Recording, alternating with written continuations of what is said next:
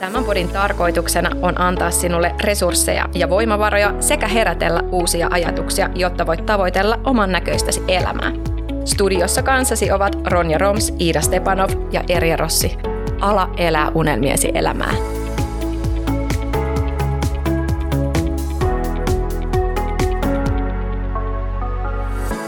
Tervehdys ja tervetuloa nuku säästä podcastin pariin.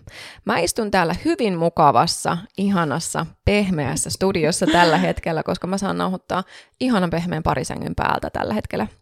Ja tota, mulla on täällä vieras. Moikka Iida. Moikka. Mulla istuu Iida Parnio täällä mua vastapäätä ja me ollaan tässä höpötelty jo hetki ja sitten päätettiin vaan, että hei nyt painetaan rekkiä, koska alkaa tulla niin hyvää sisältöä. Mutta pidemmittä puheitta Iida, kertoisit sä vähän, että kuka sä oot ja mitä sä teet? Mä oon Iida Paarnio, mä oon yhden vanhemman perheen aikuinen ja mulla on kolme ihanan rasittavan rakasta lasta kotona. Kymmenenvuotias poika ja kahdeksanvuotias tyttö ja sitten mulla on semmoinen pieni kymmenenkuinen vauva. Ja tota, mä oon tällä hetkellä mammalomalla, mutta tuotan digitaalista sisältöä mun blogiin ja Instagramiin. Siinä on aikamoinen paletti. Olet aikamoinen supernainen, kun rupeaa miettimään, että kuinka paljon sulla on erilaisia sisältöjä sun päivässä. Mm.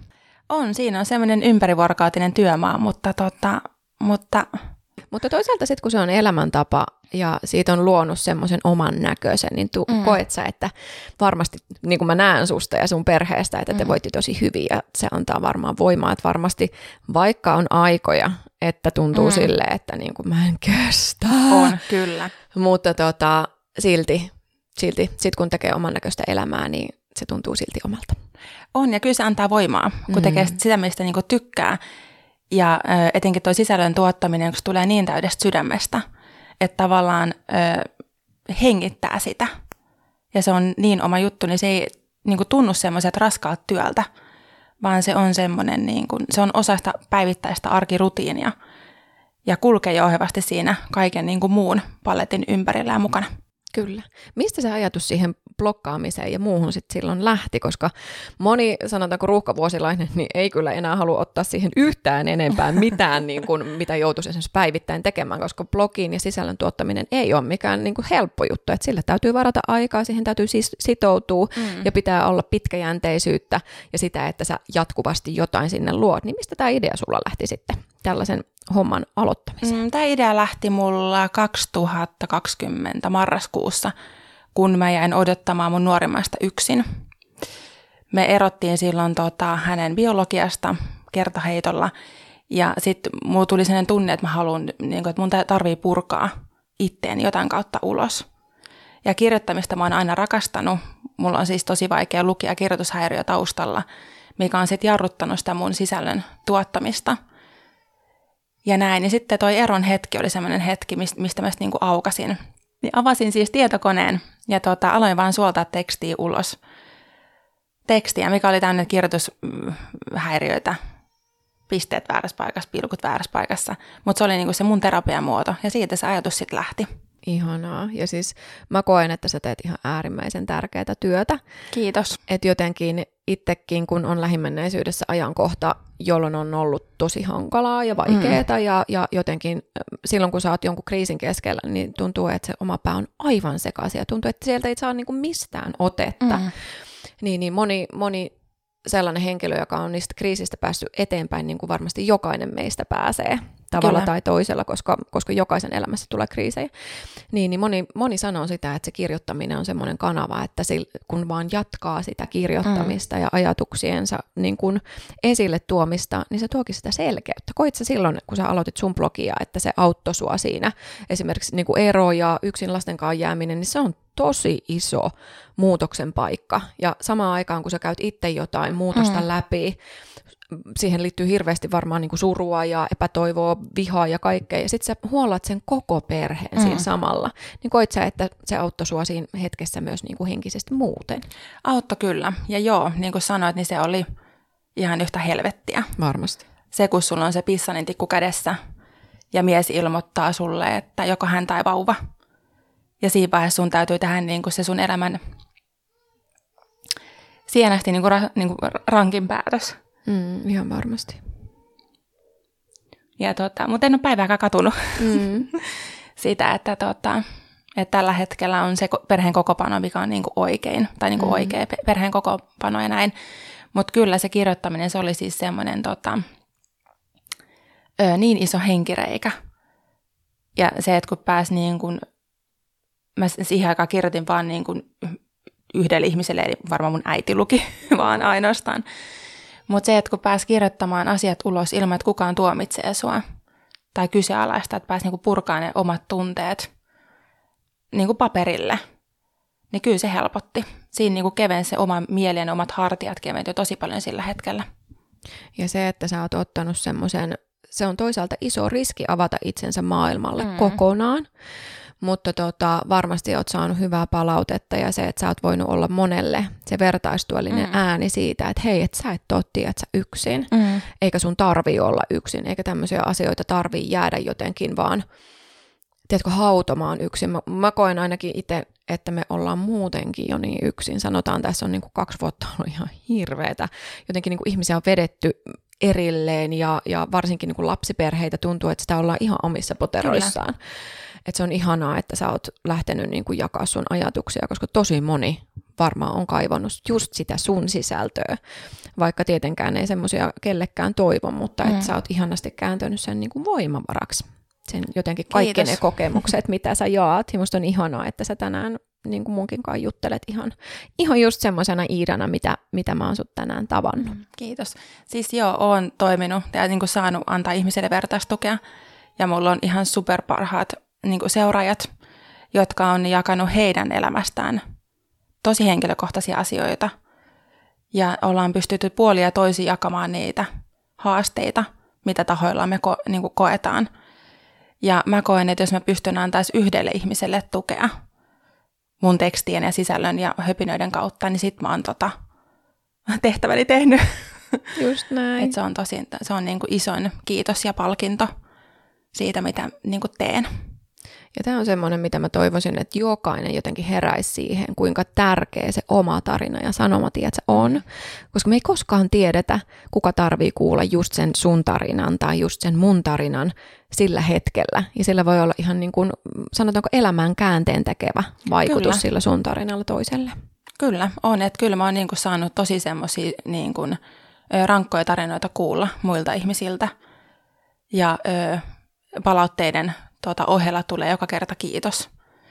Et mä oon tuottanut sisältöä tot, aktiivisesti niin vuoden ja muutaman kuukauden. Ja mä en ole yhtäkään negatiivista palautetta saanut. Ja mun mielestä se on ihan mahtavaa. niinku huippuhyvä. Mm. Siis niinku, mä olen kiitollinen. Ihanaa. Ja just se, että sit sä oot luonut semmoisen jotenkin voimaantuvan yhteisön myös siitä, Kyllä. jossa pystyy, jo- jopa foorumin sille, että, että niin kuin täällä on ok puhua asioista, mistä Mm. muut vaikenee. Ja tämä onkin sellainen asia, mä arvostan tosi paljon sulla sitä suoruutta ja sitä semmoista vähän, sä itse kuvasit tuossa ennen kuin me painettiin rekkiin, niin tavallaan sitä omaa ulosantia filteröimättömäksi Mm. mm. ja vähän rosoiseksi ja semmoiseksi elämänmakuiseksi, jota Kyllä. me kaikki eletään. Ja mä koen, että jotenkin niin kuin sosiaalisen median, ainakin mä itse valitsen mieluummin Mm. mm. somesta jo nykyään sellaista sisältöä, joka ei ole filtteröity. Ja jotenkin se on ihanaa, että ihmisten elämä rupeaa muistuttamaan sitä oikeaa elämää myös siellä somessa, Kyllä. koska tota, se on niin tärkeää. Ja tänään me puhutaan myös sellaisesta aiheesta, mistä sä oot puhunut hyvin avoimesti sun omassa somessa. Mm. Ja mä koen, että, että jos puhutaan, että aikaisemmin tutkimusten mukaan yli 400 000 suomalaista on menettänyt luottotiedot, niin me puhutaan isosta osasta ihmisiä. Mutta edelleen musta tuntuu, että näistä asioista puhutaan tosi vähän. Niin musta on ihanaa, että me päästään tänään puhumaan sun kanssa siitä, että mitä on elämä sitten, kun ne luottotiedot on mennyt Mm. ja se, että minkälaisia tuntoja sulla liittyy tähän asiaan, niin voitaisiin sukeltaa nyt sitten sen aiheen pariin. Sukelletaan vaan. Musta olisi mielenkiintoista kuulla vähän sitä sun tarinaa tuohon äskeiseen esiteltyyn teemaan liittyen, että minkälainen sun oma tarina on siitä, että miten ne luottotiedot on sulla mennyt. No mulla luottotiedot meni, ootas nyt 2017 ne meni. Ne meni se- semmoista elämän aikaa, että mä olin silloin ju- just eronnut tota mun kahden vanhemman lapsen isästä. Ja sitten piti lähteä sitä ö, taloutta, mitä oli ennen ra- rakentanut niin vahvasti kahden ihmisen niin kuin varaan. Ei mulla ollut mitään semmoista niin kuin pahan päivän varan pesämunaa tai mitään niin kuin tämmöistä ö, puskurikassaa, vasta oli aina luottanut siihen, että, että taloudessa on kahden ihmisen rahat niin kuin hamaan tappiin asti. Eikä koskaan kyseenalaistanut sitä, että olisi tehnyt vaikka mitään tämmöistä avioehtoa tai niin kuin osingojakoa, mitään tämmöisiä. Sitä vaan oli vähän se niin kuin sinisilmäinen niin kuin talouden osalta. No sitten tulikin tota, avioero yhdeksän ja puolen vuoden niin kuin suhteen jälkeen ja kaikki meni uusiksi. Piti alkaa myymään asuntoa, joka ei mennytkään kaupaksi. Se myytiin sitten niin, kuin, tota, niin huono hinta, että jäätiin niin kuin pahasti velkoihin sit siitä kämpästä. Samaan aikaan piti saada itsellensä ja lapsille uutta vuokra-asuntoa ja kalustettua se – ja kulut vaan nousee. Mutta se talous yhtäkkiä pienenikin. Ja kaikki tapahtui niin äkkiä silloin. Että sitten tota, muistan sitä aikaa, että kun tilille tuleva raha meni, ja niin mulla oli useita luottokortteja silloin käytössä, mä otin kaiken osamaksuna ja elin ylivarojen. Ja valitettavasti tiesin ja kauppaa mentäessä sen, että, että mulla ei ole varaa tähän. Mutta mä ostin sen tavaran siitä huolimatta. Mä ostin sen kulutusluotolla ja tämmöisillä. Kunnes sitten tota, lumipallo alkoi kasvamaan ja vyörymään siitä. Ja valkoisia kirjekuoreja tuli sitten postiluukusta sisään ja mä en enää avannut niitä. Et se talouden ahdinko oli niin, niin, kuin, niin hirveä siihen aikaan, että mä, siis ne laskupinot, ne oli, siis, ne oli monta senttiä, ne oli monta kymmentä senttiä korkeat. Mä en avannut niitä laskuja ikinä koska mä tiesin, että mulla ei ole ikinä varaa niihin laskuihin. Että et se kaikki, mitä, kaikki materia, mitä mulla oli kotona, kaikki vaatteet, mitä, mitä mun lasten päällä oli ja mi, mi, ruoka, mikä oli kaapissa, niin oli rakennettu velkojen varaan. Ja niin kuin tuotu veloilla sinne. Että mitään mä en ollut ostanut oikealla rahalla mm. käteisellä kaupassa, vaan mä olin ostanut osamaksulla tai luottokorteilla – ja näin, joten mä sitten tiesin, että mulla ei varaa maksaa niitä laskuja. Kunnes kolahti sitten semmoinen kirjekuori, mikä oli sitten ulosottovirastosta, niin se oli pakko avata. Mm. Ja sitten sen, niin kun, kun mä avasin sen, niin sit sillä hetkellä musta tuntui, että mun niin kun, maailma romahti. Ja että niin kun, multa vietiin, niin kun, mun niin kun, elämät vietiin pohja, mutta ennen kaikkea se niin kun, ahdistus siitä, että mä olin vienyt pohja mun lasten elämältä – mä koin sen silleen, että nyt mä, että mä olin pilannut oman talouteni sillä hetkellä, kun ulosottokirjassa kerrottiin, että, tota, että velkasi on siirretty ulosottoon. Ja sitten siinä oli yhteystiedot, mihin piti soittaa. Niin sillä hetkellä mä koin, että mä en ollut pilannut ainoastaan omaa elämää ja omaa taloutta, vaan mun kahden koululaisen elämän ja talouden. Sun tarina on sellainen, että se voisi tapahtua kelle vaan. Kyllä. Ja mä koen, että mä luulen, että mä, tässäkin maassa on tosi paljon esimerkiksi naisia, mm. jotka elää ihan sellaista samanlaista arkea, ajattelematta sitä, että mitä jos mm. käviskin jotain. Ja kiitos ensinnäkin, että jaat sun tarinan, koska tämä ainakin liikuttaa mua suuresti, koska mm. se, se kaikki, mitä sä oot käynyt läpi, niin se on ihan valtavasti, jos ajatellaan, että se kaatuu yhden ihmisen, tiedätkö, niin kuin harteille. Ihan, ihan siis todella, todella paljon. Mm. Tota, mitä tapahtui sitten sen jälkeen, kun sä soitit siihen numeroon, mikä oli sen ulosottoviranomaisen sun avaamassa kirjeessä? Miten se asia lähti siitä etenemään? No mua pelotti soittaa sinne, koska mä hävetti asiaa niin paljon. Mm. Öö, mä oon kasvanut kodissa, jossa tota, rahasta ei oikeastaan puhuttu. Raha oli tiukilla. Ja mulle aina sanottiin, että, että tota, että niin täällä ikinä niin kuin menetä luottotietoja. Mutta ei mulle myöskään, niin kuin, tota, sitten ei sitten enempää niin kuin rahasta niin kuin kodissa puhuttu, että, että se oli aika sellainen vaiettu asia. Niin sitten mä hävetti soittaa sinne, koska mähän olin menettänyt luottotiedot. Ja tavallaan ö, tehnyt vastoin, mitä, miten mulle oltiin niin kuin läpi lapsuuden sit myöskin niin kuin sanottu. Mm niin mä koin semmoista, että mä olin myös niin kuin tuottanut pettymyksen sit mun vanhemmille siinä, että, että tavallaan, että he oli koittanut kasvattaa toisella lailla. Ja sitten mä en onnistunutkaan siinä, miten hän oli niin kuin opettanut ja miten hän oli niin kuin sanonut mulle. No sen verran täytyy sanoa, että kun mä soitin sinne ulosotto mm, asiamiehelle, niin siellä oli tosi herttainen mies, semmoinen iäkkäämpi mies mm. linjan päällä, joka niin kuin sanoi mulle, että niin kuin tosi silleen, ehkä jopa mun mielestä lohduttavasti hän sanoi näin, että, että no nyt sä et voi ainakaan velkaantua enää. Ja se oli mulle semmoinen herätys, että, että niin, että näinhän se on. Että nyt mä niin kuin en voi enää ostaa velaksi, vaan nyt se talous, niin kuin, että kaikki siirtyy sitten niin pikkuhiljaa ulosottoon, koska ei ollut varoja maksaa enää mitään.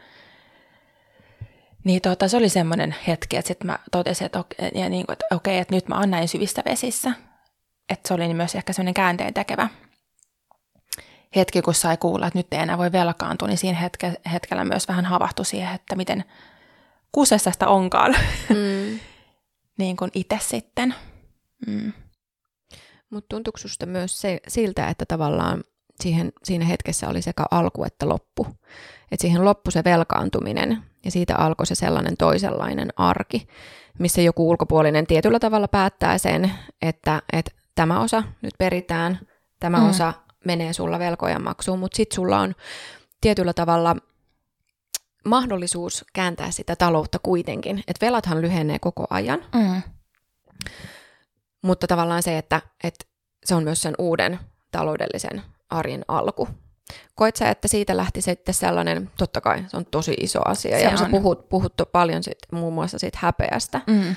jota ihmiset kantaa tosi paljon nimenomaan yksin. Mm. Ja tommonenkin asia, kun sulla on niin kuin yksin, niin, niin se on ihan, siis siinä on niin paljon kaikkea.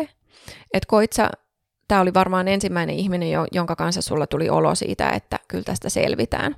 Mutta sait sä minkälaista tukea sitten jotenkin sen jälkeen, että miten se prosessi lähti sitten siitä, että sitten kun menee ulosottaa ymmärtääkseni, Kyllä. niin silloin ruvetaan automaattisesti pidättämään siitä koko talouden budjetista tietty osa, mikä mm. menee velkojen maksuun. Ja sen jälkeen sitten äh, se oma talous siihen, että pärjätään sillä, Kyllä. mitä siellä on. Ja ainakin tällä hetkellä mun edessä istuu tosi itsevarma ja onnellisen näköinen tuota, niin, niin nuori nainen. Niin, niin ainakaan mä en koe, että, että tällä tulkinnalla mä tarkoitan sitä, että mä en näe nyt, että sun elämä olisi kamalaa, vaan mä näen, että, että sä oot jotenkin päässyt sen, sen, sen Iidan kanssa eteenpäin, joka meinasi varmaan murtua siinä mm. vaiheessa, kun sä avasit sen oman kirjekuoren. Kyllä. No tuosta uuden alusta, niin eihän se rehellisiä kun olen, sanotaan, että ei se lähtenyt heti. Mm. Siinä tuli just semmoinen, että sit piti niin kuin, äh, oli pakko avata ne kaikki kirjekuoret, jotta näki sen niin kuin vel, vel, niin kuin velkatilanteen. Ja sitten alkoi tosissaan tulee enemmän just ulosotto niin viranomaiset kirjeitä, että, että just että uusi velka meni ja sitten summa. Että koko ajan summa niin kasvoi ja kasvoi ja kasvoi. Niin siinä vaiheessa tuli semmoinen, että, että, että tästä ei niin ikinä selviä. Että tämä on niin mun loppuelämän tuomio. Että se, semmoisia, että se maksuhäiriömerkintä tuntui silloin 2017 vuonna, että se on loppuelämän tuomio. Että tästä ei ole suunta ylöspäin. Ja siinä kesti niin kuin monia monia, monia, monia kuukausia ennen kuin alkoi tulla semmoisia, että, että ei, hitto, että ei tässä voi jäädä niin kuin tulee makamaan. Että jo, että taloudesta lähtee, niin kuin palkasta lähti semmoinen X-määräinen summa joka kuukausi, niin kuin ulosottoviraan, niin kuin ulos mitattiin palkasta tietty summa. Niin sitten mä olen niin kuin siitä ajattele silleen, että okei, että nyt ne velat niin kuin lyhenee. Että nyt mun ei tarvitse enää itse pitää kirjaa, että onko joku lasku maksettu – ja että onko, minkä luottokortin mä oon lyhentynyt, mikä pikavippi tai mikä ulos tämmöinen niin osamaksu on maksamatta tai mikä ei ole, niin kuin, että mikä on niin kuin maksettu ja näin. Vaan nyt ne kaikki mun velat oli yhdessä paikassa. Ja ne otettiin automaattisesti, joku muu otti mun palkasta rahan ja lyhesin sinne niin kuin eri velkojille. Niin siitä tuli sellainen tietynlainen helpote, että okei, että nyt nämä asiat niin kuin etenee, että nyt ne hoituu – ja myöskin se, että se ei ollut enää mun käsissä. Että mun ainut tehtävä oli siinä vaiheessa niin kuin painaa duunia ja joku toinen hoiti niin kuin sen osan siitä niin kuin taloudesta ja ulosmittaa sitten sieltä rahoja. Ihanaa, koska siis ihanaa tässä on nimenomaan se, että se on tuntunut helpotukselta. Mm. Et monesti ajatellaan, että se ulosotto on jotenkin niin kuin se viimeinen tiedät, se karhu, joka vie, vie kaiken pohjan kaikelta, vaikka itse asiassa siinä on aika paljon hyvääkin, Kyllä. niin kuin sä mainitsit. Että tavallaan se, että, että silloin siihen tulee stoppi. Niinpä, se on just näin. eteenpäin. Mm. Ja se just, että, ei, että niin kuin sitä pidetään semmoisena mörkönä mm. ja ajatellaan, että, että ne on semmoisia tyyppejä, jotka tulee oven taakse kolkuttaa ja vie sun kaikki tavarat ja omaisuuden ja vaatteetkin tyyliin varmaan päätä ja kengät jalasta. Että tämmöisenä niin kuin noita tota, ulosottoviranomaisia pidetään, vaikka todellisuudessa ne on semmoisia symppiksi nallekarhuja. Niin. Niillä kun soittaa, niin tavallaan sieltä tulee se sympatia ja he eivät ole koskaan tuominneet. Mm. Ei edes niinä kuukausina, kun mä oon muutaman kerran joutunut soittaa, että hei, että, että nyt on valitettavasti rahatilanne että mä en pysty tästä niin kuin maksaa näin isoa summaa. Niin kyllä he on koittanut viimeisen asti katsoa sitä, että voisiko sitä pikkasen pienempää tai voisiko pienentää tai voisiko saada vaikka maksuvapautuksia jonain niin kuin kuukautena. Että kyllä siellä niin kuin ulosoton puolella on ymmärtäväisiä ihmisiä, jotka ymmärtää, niitä kun kertoo sen oman taustan ja tarinan, niin kyllä ne sitten ottaa koppia siitä. Mm, just näin. Ja se on, se on jotenkin ihanaa, että tulee se olo siitä, että nyt, nyt, nyt niin kuin joku ymmärtää Kyllä. ja näkee mun tilanteen. Ja niin kuin on se ensimmäinen kokemus siitä, mm. että se ihmisarvo ei lopu siihen maksuhäiriömerkintään Niinpä. tai siihen ulosottoon, koska niin kuin jotenkin yhteiskuntahan tämän tekee. Se on valitettavan totta. Mm. Miten, siis, niin, sanoma. Joo. Se on siis todella surullista, että musta tuntuu siltä, että että niin kun, ei mun äiti koskaan mua tuominnut, mm. tai mun isäpuoli, öö, mun ystävät, ei ne ole koskaan laittanut mulle leimaa otsaa siitä.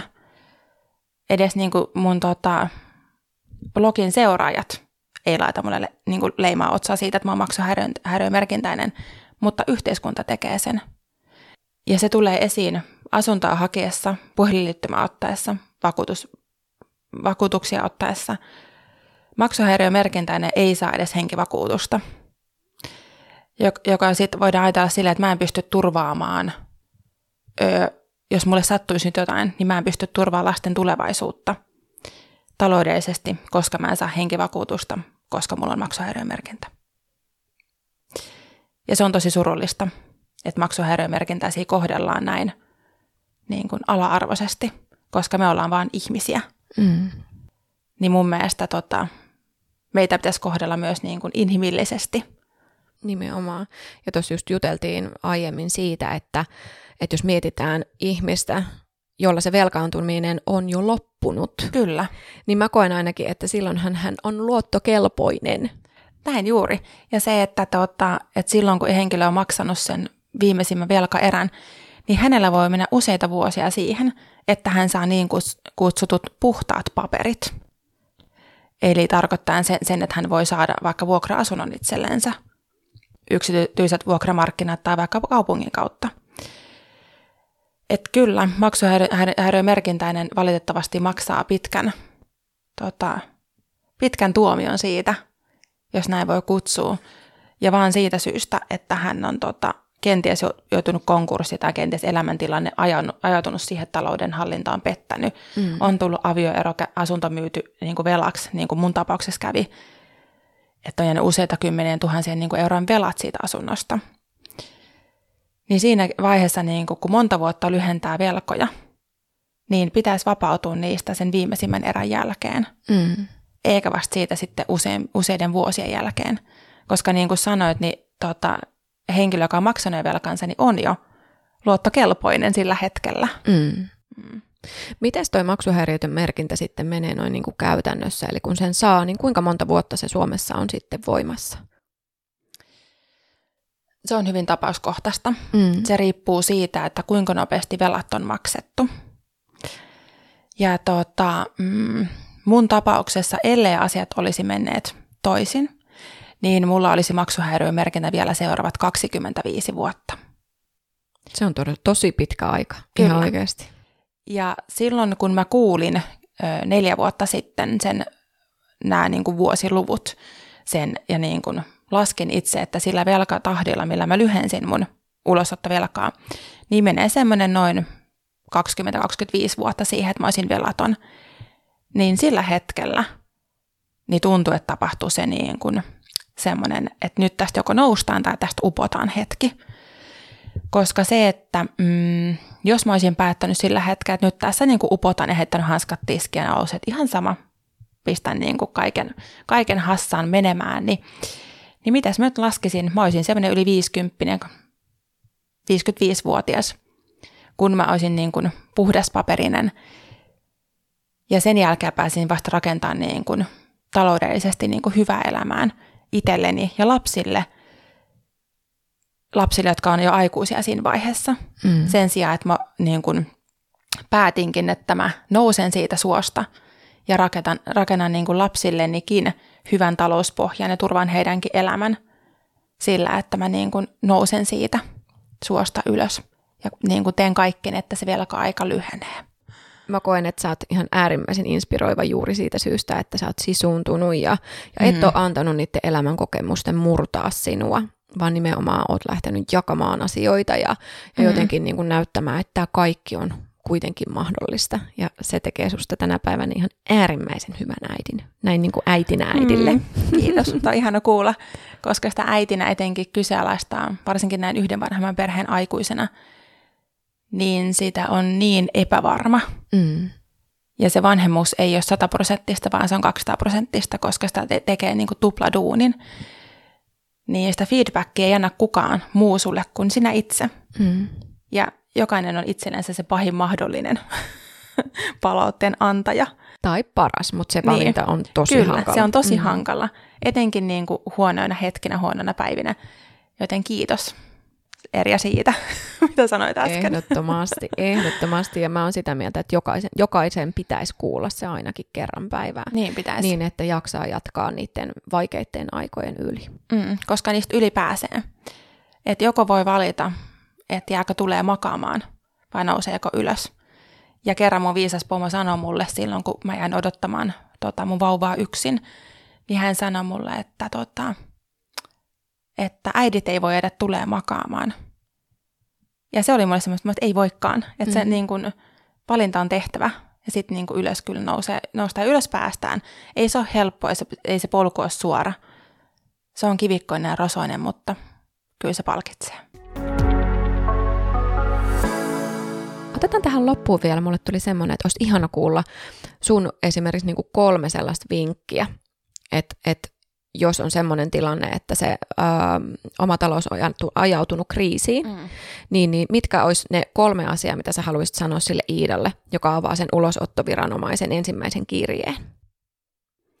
No ensimmäinen ja mun mielestä tärkein asia, mistä kaikki lähtee, niin on se, että avaa sen ulosottokirjeen.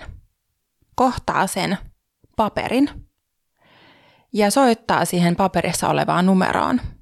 Ja sen jälkeen, kun on sinne soittanut, niin mahdollisesti mikäli on useita ulosottokirjeitä tullut ja laskuja siellä avaamatta, niin avaa ne kaikki. Ja ö, ta, se on vähän semmoista, että kohtaa sen todellisuuden ja laittaa ne summat paperille, niin sitten se oma tilanne konkretisoituu numeroiden avulla, mutta se on myös alku sille, että pääsee asioita viemään eteenpäin. Ja sitten toinen kohta olisi budjetointi. Sillä mä lähinnä tarkoitan sitä, että sitten kun on maksanut siitä tilille tulevasta rahasta niin välttämättömimmät asumismenot, eli vuokran, sähkön, puhelinlaskun ja kenties nettilaskun, niin sen jälkeen katsoo, mitä sinne tilille jää. Ja jos sinne jää vaikka 400 euroa kuukaudeksi, niin budjetoi sen sille, että se on satanen per viikko.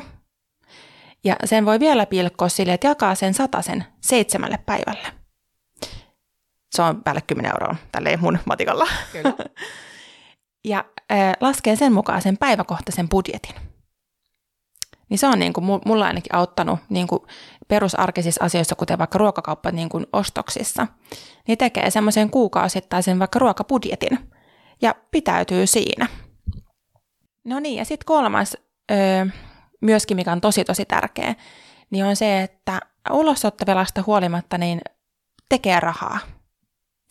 Ja tällä mä tarkoitan sitä, että mm, ei luovuta niin kuin, käymästä töistä tai säästämästä rahaa, vaan ö, siitä huolimatta, että vaikka on ulosottovelkaa, niin nousee aamuisin ylös, menee duuniin, hoitaa työt, maksaa, niin kuin, lyhentää velat.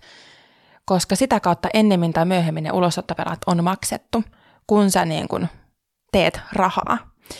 Ja myös se, että mitä enemmän tekee rahaa, niin sitä nopeammin ne velat on maksettu. Äärimmäisen tärkeä. Siis mm. pätee ihan kaikkeen. Kyllä. Koko, niin kun, onpa se asuntovelka tai, tai kulutusluotto tai ulosotto, niin joka tapauksessa velka on aina velkaa ja velka tulee maksaa. Kyllä. Ja mitä nopeammin pääsee niin sanotusti vaikka esimerkiksi vyöryttämisen makuun tai, mm. tai sen makuun, että ymmärtää sen, että okei, että jos mä tästä tsemppaan, niin tämä tää mun niin kun, tähän laitettu aika nyt antaa mulle aikaa siellä tulevaisuudessa. Kyllä, sitä mä mietin tässä velkajärjestelyssäkin, että, että mun seuraavat kolme vuotta tulee olemaan todella tiukat. Ja mennään äärimmäisen niin kuin pienillä budjeteilla kuukausitasolla ja eletään semmoista niin kuin nuukasti. Mm. Mutta mä koen sen, että, että se, että mä elän nyt kolme vuotta nuukasti ja lasken kaupassa laskimella niin kuin, ö, ostoksia ja maksan samalla tota, noin, niin kuin, tärkeät laskut, ja just on velkajärjestely näin, niin mä koen, että tämä kolme vuotta on äärimmäisen pieni aika. Eli se menee just näin, että kun jaksaa tsemppaa sen pienen hetken ja rutistaa talouden, talouden niin kuin kasaan, niin lopussa kiitos seisoo. Mm. Aivan mahtavaa. Ja sitten siitä hyvä, hyvät opit myös velkajamaksun jälkeen tulevaisuuteen, koska kun on elänyt pohjalla ja joutunut ja saanut opet, opetella talouden rakentamista niin kuin järkeväksi, ja niin, nimenomaan niin, että talous pysyy koko ajan pikkasen plussalla. On se 5 euroa tai on se 500 euroa, ihan sama miten kukakin niin tykkää, että siellä tilillä on plussaa. Niin se luo äärimmäisen hyvän pohjan tulevaisuudelle, kun pääsee veloista eroon. Niin sitten se velkaantumisen niin kuin uusiutuminen on hyvin tota, pieni prosenttista enää siinä vaiheessa. Kyllä, juuri näin.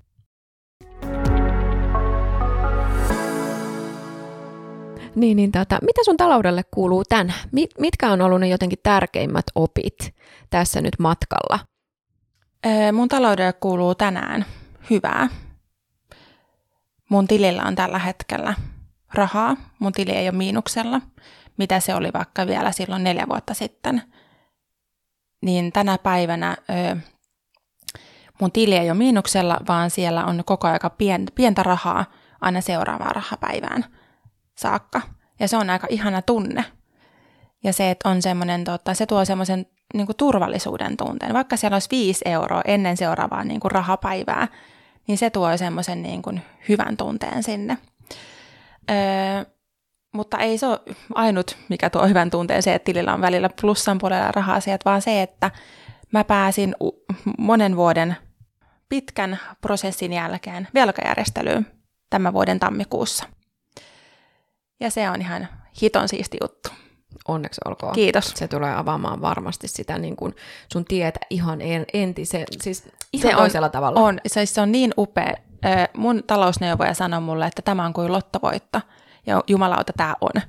Mahtavaa. Siis mikään Eurojackpotin summa, mikä niin kuin, ö, lottopotti, mikä 75 miljoonaa perjantaisin, ei oikeasti korvaista tunnetta, mikä on siinä vaiheessa, kun ö, sä saat käräoikeudet päätöksen, että sut on hyvätty, ö, hyväksytty velkajärjestelyyn.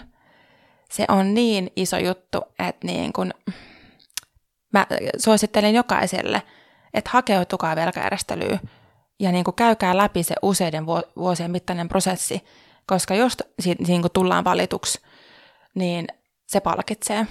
Mitä se tarkoittaa käytännössä? Mä luulen, että aika monella tämä on vielä, niin kuin ulosotto ylipäätäänkin, mm. niin, niin tota, hyvin semmoinen vähän semmoinen käsite, mitä me ei ole ehkä hiffattu, niin haluatko aja, siis avata vähän sitä meille kaikille, että mitä tämä tarkoittaa käytännössä, Su- esimerkiksi sulle, kun Ilman sä puhut, muuta. että se on ihan sikajees. Se on sikajees. Mutta tämä sikajees-prosessi, mikä, minkä päätös alkoi tämän vuoden tammikuussa, niin sen käsittely alkoi jo noin kolme, kolme puoli vuotta sitten. Eli pitkä prosessi se on, Kyllä. Se ei ole mikään semmoinen yhdessä yössä, yhdessä kuukaudessa tai yhdessä vuodessa oleva prosessi, mikä niin kuin valmistuu. Ja mä uskon, että siinä on varmasti sekin, että sen hakuajan aikana testataan myös hakijan niin kuin motivaatiota. ja sitten tota, määräajoissa pysymistä, eli siinä pitää lähettää erinäisiä liitteitä, sun tosittaa sun niin kuin, taloutta mustaa valkoisella ja lähettää liitteitä tiettyihin päiviin mennessä ja sitten saattaa väliin tulla sähköposti, että hei vitsi, lähetä taas uusi liite. Eli se myös kokeilee, koettelee hakijan niin kuin henkistä jaksamista. Ja sillä varmasti haetaan myös sitä niin kuin mahdollista pettymyksen sietokykyä, koska ö, vaikka velkajärjestelyyn hakis, niin en mäkään tiennyt kertaakaan kolmen vuoden aikana, että mä pääsisin siihen. Mä hain sillä asenteella, että katsotaan mitä tästä tulee. Ja mä olin monta, mä olin lukuisia kymmeniä kertoa ihan varma siitä, että mä en tule koskaan pääsee läpi. Ja viimeisimmän kerran mulle tuli tämmöinen tunne, kun me jäin odottaa vauvaa yksin. Ja mä olin yksinhuoltaja. Mä ajattelin, että eihän kukaan yksinhuoltaja voi päästä velkajärjestelyyn. Että niin kuin, siis mulla oli sellainen niin kuin, tosi niin kuin paska fiilis siitä, että se, että mä olin eronnut, niin voisi viedä multa sit mahdollisuuden velkajärjestelyyn. Mutta se ei olekaan näin. Että kyllä sitä, niin kun, sitä voi kuka tahansa päästä, jos vaan niin kun, tarpeeksi yrittää ja uskoa ja toivoo siihen. Mm. Ja se on mahdollista, kun ei jää tuleen makamaan, eikö vaan? Se on juuri näin. Mm. Et koska pitkä hakuprosessi, niin se vaatii henkisesti tosi paljon niin kuin sisukkuutta, periksi antamattomuutta ja luottoa siihen, että niin kuin, että niin kuin yrittää ja pistää ne liitteet ja pistää ne hakemukset ja käy sen prosessin läpi, koska se voi palkita. Ja, mutta sitten jos ei se palkitsekaan, niin siinäkin vaiheessa tiedät sen, että sä oot tehnyt kaikkes. Mm. Että sä todellakin sä niin kuin yritit hakeutua siihen. Ja jos ei pääse, niin se, että sä oot yrittänyt, niin se on jo niin kuin puolivoitto. Kyllä. Eli velkajärjestely nyt tarkoittaa sitä, että ö, olen velaton 2025. Eli jo muutama vuoden Kyllä. päästä. Mä oon kolme vuoden päästä puhdas paperinen mimmi. siis onneksi olkoon, mulla menee Kiitos. kylmät väreet tässä just sen takia, koska niin kun tällaiset, että sulla on joku, tiedätkö, ajallinen aika, mm-hmm. jolloin sä itse kuvailet helvetiksi, niin, niin sun helvetti päättyy. Mm. Päättyykö myös maksuhäiriömerkintä siihen pisteeseen? Päättyy. Ihan mahtavaa. Sen sijaan, että mä olisin kolme ja puoli vuotta sitten päättänyt, että mä niin kun, että heitän hanskat tiskiä näin, ja maksanut ulosottovelkoja, niin mä olisin tosissaan 55-vuotiaana vasta velaton. Mutta siinä kun nousee ylös ja päättää puskea kaiken paskan läpi, niin mä olenkin velaton 36-vuotiaana ihan siis Kyllä. niin huikein inspiroiva tarina, että ei, ei, ihan oksat pois. Mm. Toi on ihan käsittämättömän hieno juttu ja se, se, se on vaan semmoinen maailman tosiasia, että, että mitä tahansa elämässä tapahtuu, mm. siitä selviää ja kovalla työllä voi päästä ihan mihin vaan. Se on just näin. Mm. Ja, tota, ja sitten se just, että et, et kun mulla on tiedossa se päivämäärä, jolla mä olen velaton – niin se on siis niin kuin tavallaan tuntuu tällä hetkellä, että mikään ei voi niin kuin kaataa mua enää. Että on selvinnyt jo taloudellisesta niin kuin pohjasta. Mulla on niin kuin useiden kymmenien tuhansien eurojen niin kuin velat. Mä oon selvinnyt niin kuin avioerosta. Mä oon selvinnyt tota, toisestakin erosta. Synnyttänyt vauvan niin kuin yksin tähän maailmaan. Ja tota, hoidan kolmea lasta itekseni ja sitten vielä tämä velkajärjestely, että kyllä tämä niinku hitto. Sä oot niin kova mimmi, ihan oikeesti. Herra Jumala sentään. Kyllä mä oon. Tänään mä uskon siihen. ja tämä on se asenne ja, ja ajatus, mitä mä toivon, että jokainen kuulija, mm. joka kuulee tämän, niin inspiroituu tästä niin paljon, että, että ottaa sua seurantaan ja lähtee peukuttaa sua, koska niin kuin sä oot ihan mahtava esikuva ja esimerkki meille kaikille Kiitos. siitä, että kovalla työllä, oikealla asenteella mm. ja päättämisellä pääsee mihin vaan. Eli Iida, kerro vielä, että mistä sua voisit seurata ja mistä me päästään kuulemaan sun tarinaa lisää. No hei, mun tarinaa pääsee ku- kuuntelemaan Instagramista semmoisen nimimerkin alla kuin Ida Paarnio. Tervetuloa sinne. Mulle saa laittaa viestiä ja tota, kommentoida. Mä tykkään tota vastavuoroisesta keskustelusta ja näin, ja sitten ö, meidän elämä pääsee vähän syvällisemminkin tutustumaan, niin mun blogin Elämänmakuinen matka kautta. niin tota, kumpaakin ta- kanavaan kaiken ikäiset ja tota, näköiset, kokoiset ja ihmiset taustoista, taustoista riippumatta niin tervetulleita. Ihan mahtavaa. Siis mun pitää kä- kyllä niin kuin ihan antaa todella vilpitön ja syvä kiitos siitä, että mä oon saanut tänään tulla sunkaan juttelee. Tämä on ollut ihan mahtava elämänmakuinen matka istua tässä, tässä sunkaan juttelemassa, mm. koska niin kuin, tämä on tarina, mikä kaikkien pitäisi kuulla. Ja etenkin siinä, jos olet siinä tilanteessa, missä Iida on ollut vuonna 2017, niin, niin kaikesta voi selvitä. Niin voi. Ja hei, kiitos sulle Erja, kun niin kuin, pyysit mua sun vieraaksi, teidän vieraaksi tähän, tähän tota Syönuku-säästöpodcastiin. Musta oli ihanaa, mä olin siitä todella otettu, että te annoitte mulle mahdollisuuden tuoda niin kuin mun tarinan esille, koska jos yksikin saa tästä tarttua pintaa ja toivoo siitä, että tulesta voi nousta, niin sitten tämän, sitten mä oon tosi niin kuin iloinen siitä. Ja ihan varmasti näin käy. Mm, toivon mukaan. Kiitos Iida kovasti. Kiitos Erja. Me kuullaan taas ensi jaksossa. Moikka moi! Moikka moi munkin puolesta.